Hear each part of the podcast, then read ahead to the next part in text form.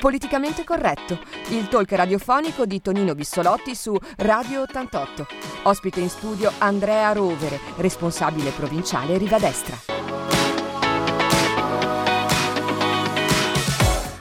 Buonasera a tutti, eccoci ancora qua, rigorosamente in diretta da Radio 88, la radio di Sanremo. Eh, devo dire che il nostro programma continua a eh, avere successo, siamo contenti, aumentano gli ascoltatori e, e anche devo dire alcuni chiamano no, per, per, per, essere invitati, ma l'elenco è lungo, cercheremo di accontentarli tutti. Intanto oggi è venuto a trovarmi gli abbiamo dato un titolo nel jingle, responsabile provinciale Nuova Destra, ma in realtà eh, l'ospite di questa sera è mio amico di infanzia vera, cioè veramente eravamo piccolissimi. Lui veramente piccolo non lo è mai stato, anche quando era bambino. Comunque è venuto a trovarci e lo salutiamo e lo ringrazio, Andrea Rovere. Buonasera a tutti, ciao Tonino. Allora Andrea, eh, tu ormai so che tra l'altro sei un affezionato ascoltatore di politicamente corretto e quindi conosce ormai il format. No? Noi portiamo qui personaggi conosciuti a Sanremo per la politica, per la professione, per l'imprenditoria, per il commercio che vengono però anche a raccontare un po' della loro vita, della loro vita privata per cercare di farli conoscere meglio. Ma partiamo, partiamo da un dato che, che chiedo a tutti, no? tu hai sempre avuto una grande passione politica fin da ragazzo, come è nata?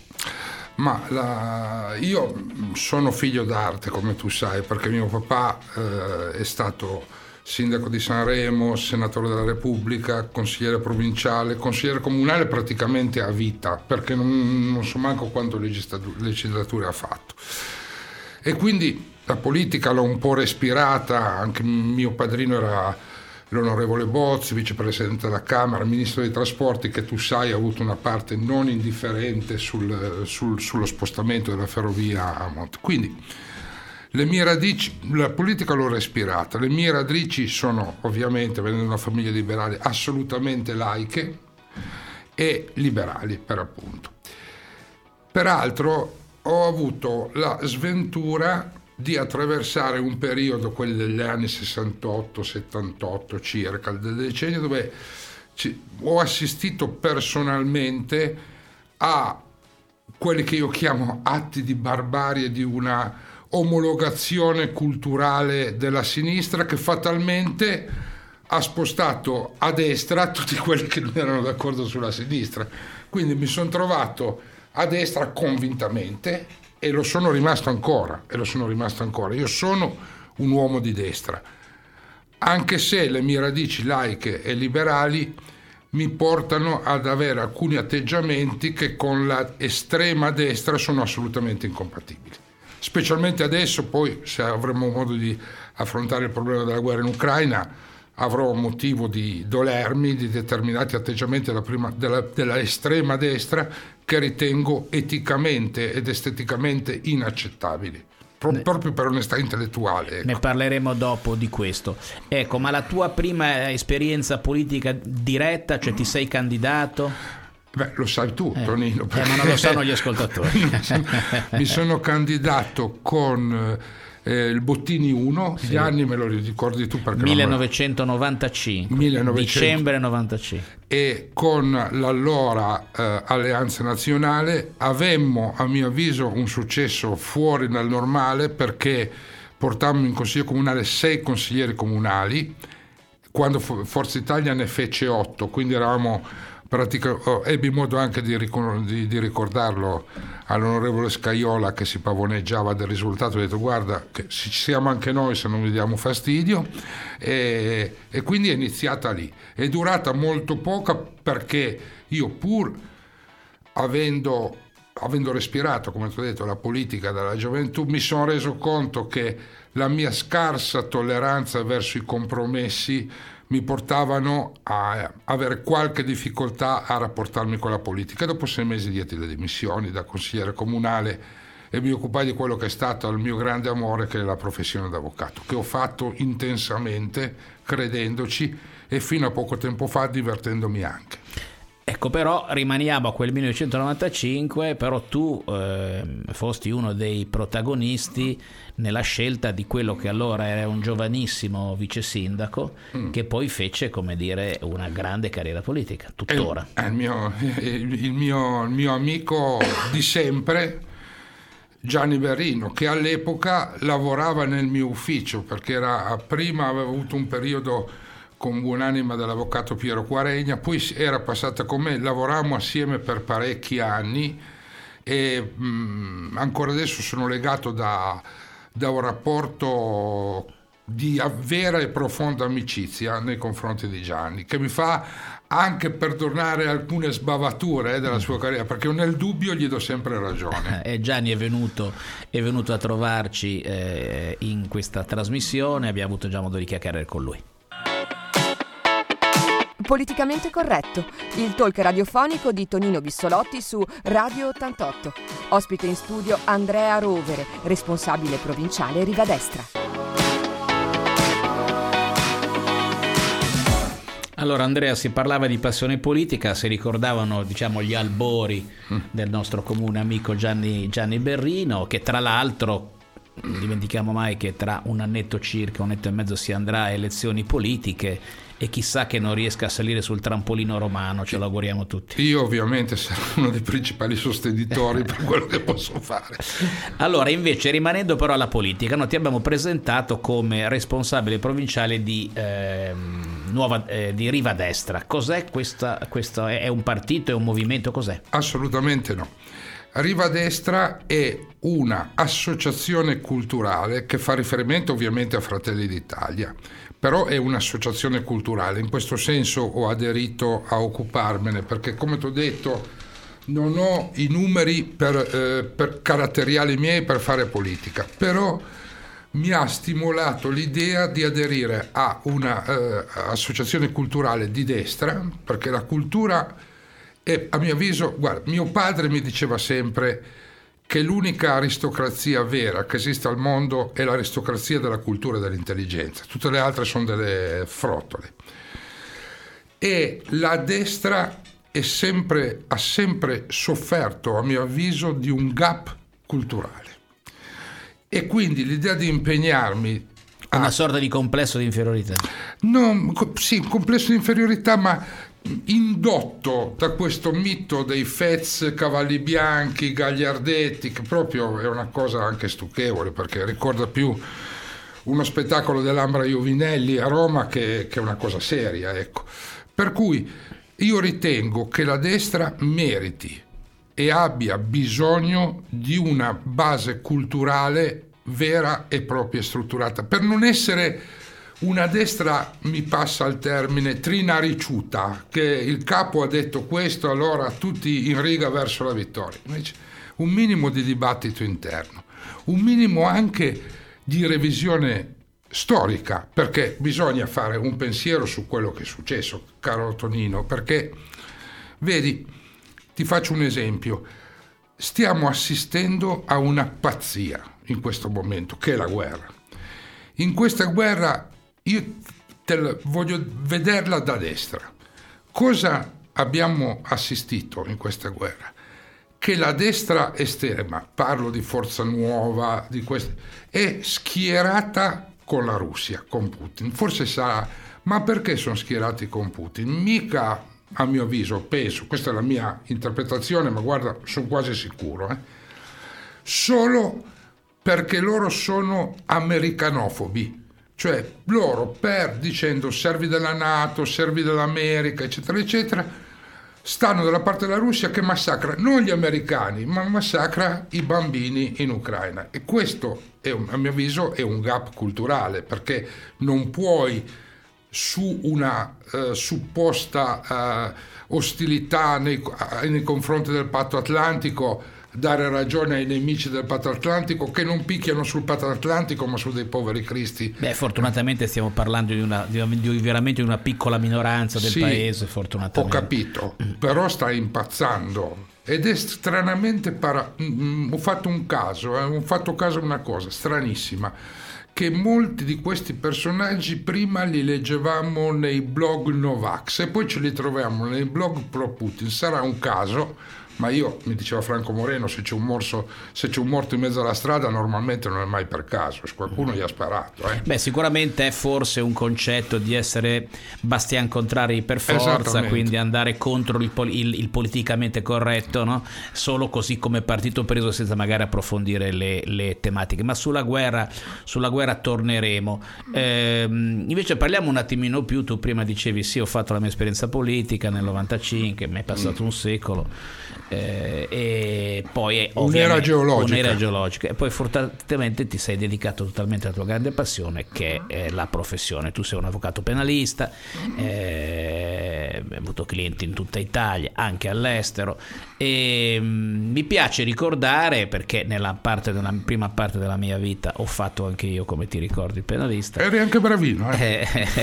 grazie Andrea. E, e abbiamo fatto quella bellissima esperienza. Anzi ti devo dire che io almeno quella era stata la mia il mio imprint, come dire, la mia impostazione da ragazzo, no? quando vedevamo i, i, telefilm di Perry Mason, no? io avevo il concetto del, del, dell'avvocato in quel senso, sì, l'avvocato che non parlava ai giudici ma parlava alla giuria. No? Sì. Sembrava che finalmente nel 1990, uh-huh. col famosa riforma del codice penale, per chi è tecnico si, si, pass- si passava da un sistema inquisitorio a un sistema, sistema accusatorio, quindi ci sarebbe dovuto essere parità tra difesa e accusa, quindi finalmente tutti sullo stesso piano, eravamo tutti molto entusiasti, eh, però purtroppo mh, mm, ci fu una grande delusione e ce la spieghi dopo il brano musicale. Politicamente corretto, il talk radiofonico di Tonino Bissolotti su Radio 88. Ospite in studio Andrea Rovere, responsabile provinciale Rivadestra. Allora Andrea si diceva prima, si ricordava che oltre ad essere grandi amici di infanzia siamo anche colleghi, siamo entrambi avvocati e eh, si parlava prima del codice penale, le grandi speranze dei, degli avvocati dell'epoca, no? Eh, in, in, per, per, molti aspetti alla fine disilluse. Ma eh, qual è lo stato della giustizia oggi in Italia?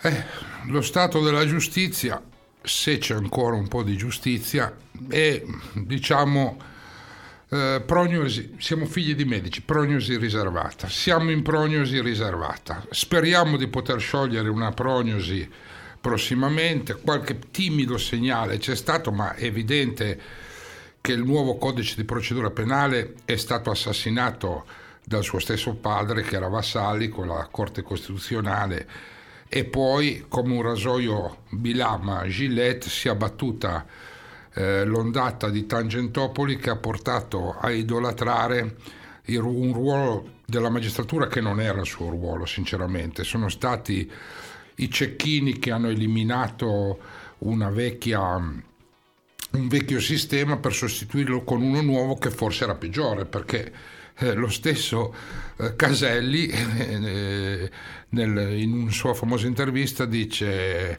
noi siamo stati quelli che abbiamo battuto la prima repubblica ma dovremmo chiedere scusa all'Italia perché abbiamo ingenerato il sorgere della seconda repubblica che sotto tanti aspetti. Poi se questa è la terza repubblica allora andiamo pure nei rifugi come a Kiev perché arrivano le bombe Ecco, ma eh, rispetto eh, a quelle che erano le aspirazioni, le speranze del cambiamento di quel codice, no? oggi si può dire che in Italia ci sia veramente una parità eh, tra, tra, accusa e difesa nel di un processo penale? Assolutamente no.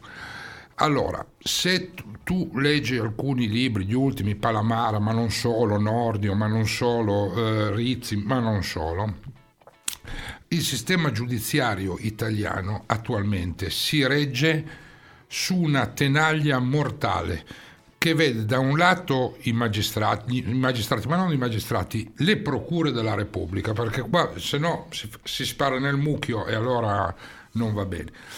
Le procure della Repubblica e dall'altra i media. Ovvio che i media hanno sostenuto eh, il lavoro di bassa macelleria giustizialista che è stato fatto sotto un duplice profilo. scambiando una comunicazione di garanzia per una condanna. Appena arriva una, una comunicazione di garanzia, ah, è colpevole. Si dice, ma, ci I processi fatti sui giornali. Processi fatti sui giornali. E poi lo stillicidio di notizie perché la captazio benevolenzie che aveva certa stampa era dovuta al fatto che i loro principali eh, fornitori di notizie erano proprio le procure della Repubblica, perché non, non statemi a dire che le intercettazioni che filtravano venivano pubblicate sui giornali, chi è che gliele dava? Certamente io che sono un avvocato che sono tanti anni che ho fatto, non mi sognerei mai di dare un'intercettazione personale di un mio assistito a un giornalista, perché si chiamerebbe non solo infedele patrocinio, si chiamerebbe diffamazione del proprio cliente ed è deontologicamente sarebbe quanto di più grave. Io ho solo un'aspirazione, che il giorno che chiuderò gli occhi sulla mia tomba ci sarà scritto Qui giace Andrea Rovere, non si è mai venduto un cliente. Questa è la mia grande esperienza. Eh beh, questo mi, pare, mi sembra molto. Ma l'elemento centrale, secondo te, poi chiudiamo l'argomento, eh, che potrebbe portare un attimino a un, a un, a non dico a pareggiare, ma che potrebbe avvicinare il riequilibrare. Di, riequilibrare questa benedetta separazione delle carriere. È l'unica. Questa benedetta separazione delle carriere è l'unica. Spieghiamola ai nostri ascoltatori. Allora, Qua tutti parlano di giudici. Impropriamente il giudice è colui che giudica e che dovrebbe controllare l'operato del pubblico ministero che è colui che promuove ed esercita l'azione penale, diciamo l'investigatore. L'accusa. L'accusa, diciamo. Mm. l'investigatore sì. praticamente, mm. perché ormai è diventato un investigatore e che dirige la polizia giudiziaria tecnicamente la dirige fin troppo perché gli dice esattamente dove vuole andare, magari trova qualche, qualcuno della PG molto accondiscendente, sai la voce del padrone c'era quei dischi. E allora, fin quando questi due soggetti saranno colleghi, sai, cane non mangia cane, noi abbiamo visto c'è stato un periodo in questa zona che noi sostenevamo che più della separazione delle carriere avrebbero dovuto separare i caffè, perché a furia di pigliare il caffè assieme il procuratore della Repubblica e il giudice per l'indagine preliminare che avrebbe dovuto controllare l'operato del procuratore della Repubblica, e allora capite che non andava bene. Spieghiamo meglio ai nostri ascoltatori prima di passare al prossimo eh, brano musicale. Praticamente tutti sono magistrati, no? Sì. Poi, sono... poi, i magistrati si dividono in due categorie, giudici, i giudici e, e i procuratori che accusano. Ma che cosa succede senza la separazione delle carriere? È che ecco. praticamente uno per un periodo fa il procuratore poi e transita. si trova il collega che fa il giudice, poi la volta dopo va a fare, va a fare il giudice lui e l'altro fa il procuratore. È ovvio che, come dire, c'è una, tra virgolette, usa una parola forte, commistione, che, commistione vuol dire connivenza, ma era, sarebbe stato troppo, una commissione ed è ovvio che alla fine come, se è inevitabilmente che nei rapporti umani si facciano i piaceri a vicenda. Anche perché ricordiamoci sempre che quando devono andare a votare per l'elezione degli organi rappresentativi della magistratura votano tutti uguali e quindi il procuratore della Repubblica ha interesse il giudice ha interesse di avere i voti del procuratore della Repubblica è come la politica. Abbiamo trasferito la politica nella magistratura e questo non è certamente una buona ricetta. Sarebbe un grande segno di, segno di civiltà come d'altra parte nei principali paesi democratici di questo pianeta. Esattamente. Politicamente corretto, il talk radiofonico di Tonino Bissolotti su Radio 88. Ospite in studio Andrea Rovere, responsabile provinciale Riva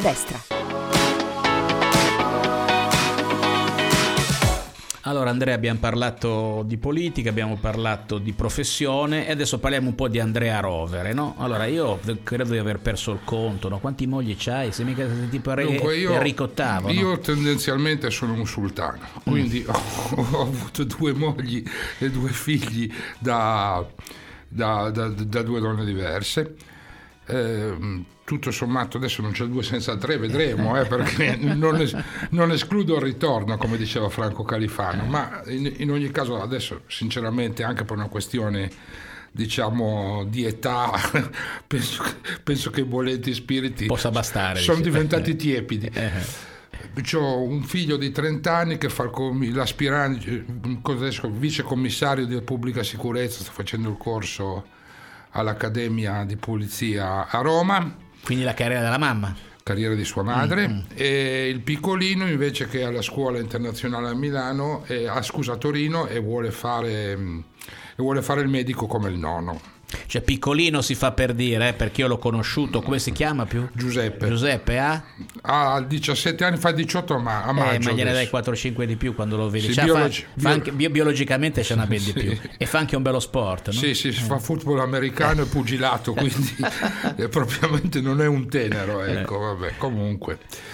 L'importante è, questi sono sono diciamo i miei, i miei due figli e poi sono sempre in giro per il mondo perché tu lo sai l'80% di clientela estera tra parentesi poi ne parleremo. Io il 9 gennaio tu lo sai ero proprio a Dnipro in Ucraina e ho assistito in diretta all'arrivo della tragedia quindi ti potrò dare No, anzi, guarda, visto che sei in argomento, andiamo direttamente lì. Mm. tu l'hai, l'hai, l'hai, vissuta, mi ricordo che tu me ne parlavi già diverse settimane prima sì. che questo accadesse, che eravamo vicini a un'invasione, pochi ci credevano, perché tu, come dire, hai notizie di prima mano dall'Ucraina. Sì. Ce n'ho anche una che anticipo, perché anche la nazionale, perché ho parlato con una mia carissima amica che è medico all'ospedale pediatrico di Dnipropetrovsk o Dnipro non più tardi di mezz'ora fa hanno incominciato a evacuare 300 bambini allettati perché eh, l'ospedale era stato ritenuto dalle forze di difesa ucraine troppo vicino ai posti di blocco sui ponti sul fiume Dnieper. E quindi in questo momento stanno spostando 300 bambini allettati con le ambulanze, eh, ogni tanto arriva qualche mortaiato o cannonata dall'altra parte del fiume, comunque stanno cercando di spostare questi 300 bambini, situazione veramente drammatica drammatica, drammatica e nessuno riesce a capire cosa ha in testa Putin, dove vuole arrivare, qual è il suo obiettivo. Ma non lo capiscono. Non lo capiscono nemmeno là, sinceramente, perché formalmente eh, avere l'annessione della, della, Crimea e l'autonomia delle due eh, province del Donbass, eh, Lugansk, ma Mm, è un pretesto, sinceramente, soprattutto le due province. Sono due governi fantoccio che hanno dato il pretesto per entrare in Ucraina. La realtà è che lui vuole sostituire il governo ucraino politicamente con un governo tipo quello bielorusso, fantoccio che gli dia le garanzie. Cioè lui non tollera che l'Ucraina nel 2019 abbia votato al 70% per, per Zelensky che sarà anche un comico, ma è un comico serio a differenza dei nostri comici che si mettono in politica. E beh, d'altra parte io mi ricordo sempre quando fu eletto Reagan negli Stati Uniti che la solita come dire, intelligenza europea no? eh, lo prendeva in giro, arriva il guerrafondaio, arriva, arriva il pistolero, arriva il cowboy, poi è stato l'uomo che ha come dire, attuato il disarmo nucleare insieme a Gorbaciov. E siccome dietro ogni uomo c'è sempre una grande donna, ricordiamoci che dietro c'era la Margareta Thatcher che non era veramente una donnina di poco conto. Di poco conto, sono d'accordo con te. Ma eh, d'altra parte... Eh, come dire, eh, quindi oggi Putin mi pare che sia anche cominciato un, un procedimento, no? abbiamo aperto un procedimento per, per... per, crimini di guerra, crimini mm. contro l'umanità è stato aperto dalla Corte europea di giustizia, a cui ha aderito anche la Russia, che eh, già ha bloccato col veto eh, l'impeachment, chiamiamolo così, a livello dell'ONU, perché tutti si chiedono perché non avete mandato i caschi blu.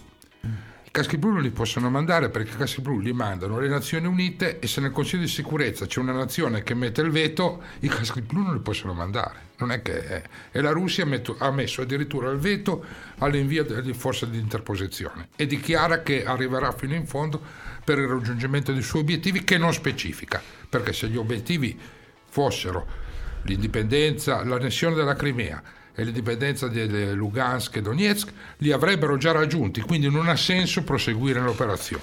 Beh, eh, oggi, adesso in questo momento tu hai parlato di Putin, parliamo di un dittatore e allora tieniti pronto perché farò una domanda che ai nostri ascoltatori farà, come dire, piacere, cioè piacere, interesse attendere la tua risposta, ti farò una domanda su Benito Mussolini. Politicamente corretto, il talk radiofonico di Tonino Bissolotti su Radio 88. Ospite in studio Andrea Rovere, responsabile provinciale Riva Destra.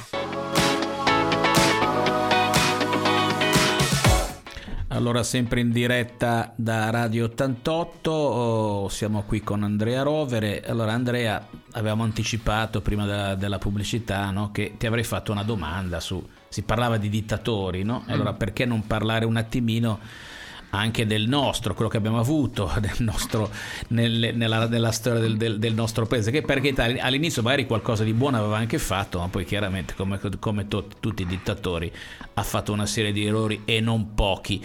Ecco, e mi elenchi tre errori che secondo te, visto che tu sei uomo di destra, tre errori che tu non perdoni a Mussolini.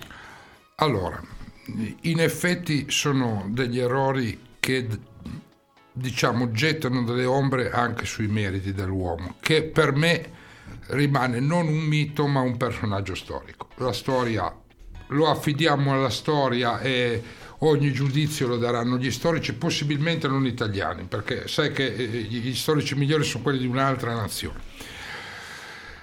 Allora, adesso parlo molto seriamente e, e, e, mi fa piacere questa domanda. Il principale errore che non perdono e non perdonerò mai, non solo a Mussolini, ma anche a certe frange della destra attuale, è, sono le leggi razziali e l'antisemitismo, che sono una pagina della storia italiana di cui personalmente, oltre a prendere le distanze, mi vergogno mi vergogno di quello che è successo in Italia, calcolando che fior fior dei miei amici che sono mi onoro di avere, sono ebrei, sono sempre stati, eh, direi, israeliti, perché mi piace di più, sono israeliti, sono delle menti brillanti e l'hanno trovata sempre molto più dura di quanto l'abbiamo trovata noi, perché hanno dovuto superare appunto pregiudizi, antisemitismo, anche da parte di un certo mondo cattolico che mi ricordo non gli perdonava il deicidio di Gesù Cristo, perché siamo a dei livelli di paranoia a questo punto. Per cui il principale errore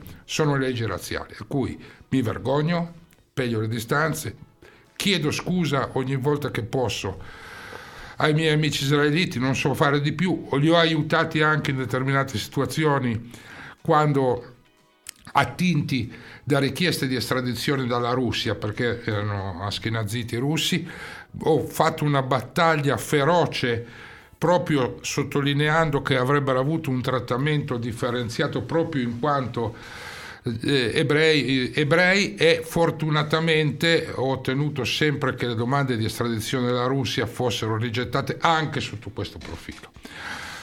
Seconda cosa, l'entrata in guerra. Quando tutti noi sappiamo le condizioni d'Italia.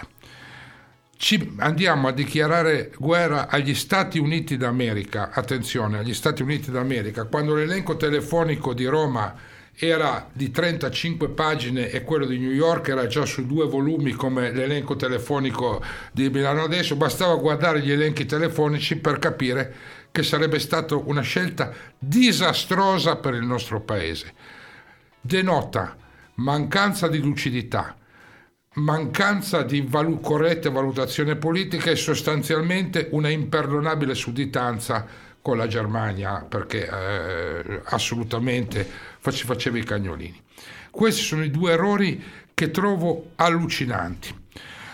Mi si potrebbe dire anche la democrazia, l'attentato alla democrazia, ma noi siamo vent'anni che votiamo e, e, e, non riusciamo mai a avere cosa perché ci pare accaduto non sempre qualcuno, sai, gli attentati alla democrazia dovremmo, il discorso si fa lunga. Il terzo è il più importante a mio avviso, e aver unito due paesi, uno di bacchiatori d'olive e uno di pescatori di acciuga, averli chiamati imperia e aver creato una provincia che non è mai esistita perché fino a poco tempo fa quando vedevano le targhe IM credevano che erano Imola. Questo è un errore a mio avviso imperdonabile per cui Sanremo Imperia Rogo Sanremo a capoluogo. Eh. per, al, al, di là, al di là della, della, della, battuta, ma eh, praticamente per far capire ai nostri ascoltatori come c'è tuttora eh, Porto Maurizio e Onelia eh, chi le ha unite e ha creato la, il comune di Imperia è stato Mussolini è il nome Imperia allora eh. se, se, dobbiamo levare tutti i simboli fascisti come vogliono i cosiddetti ben pensanti la prima cosa è rifare Onelia e Porto e levarci dalle, dalle scatole chiedo scusa che a momenti mi,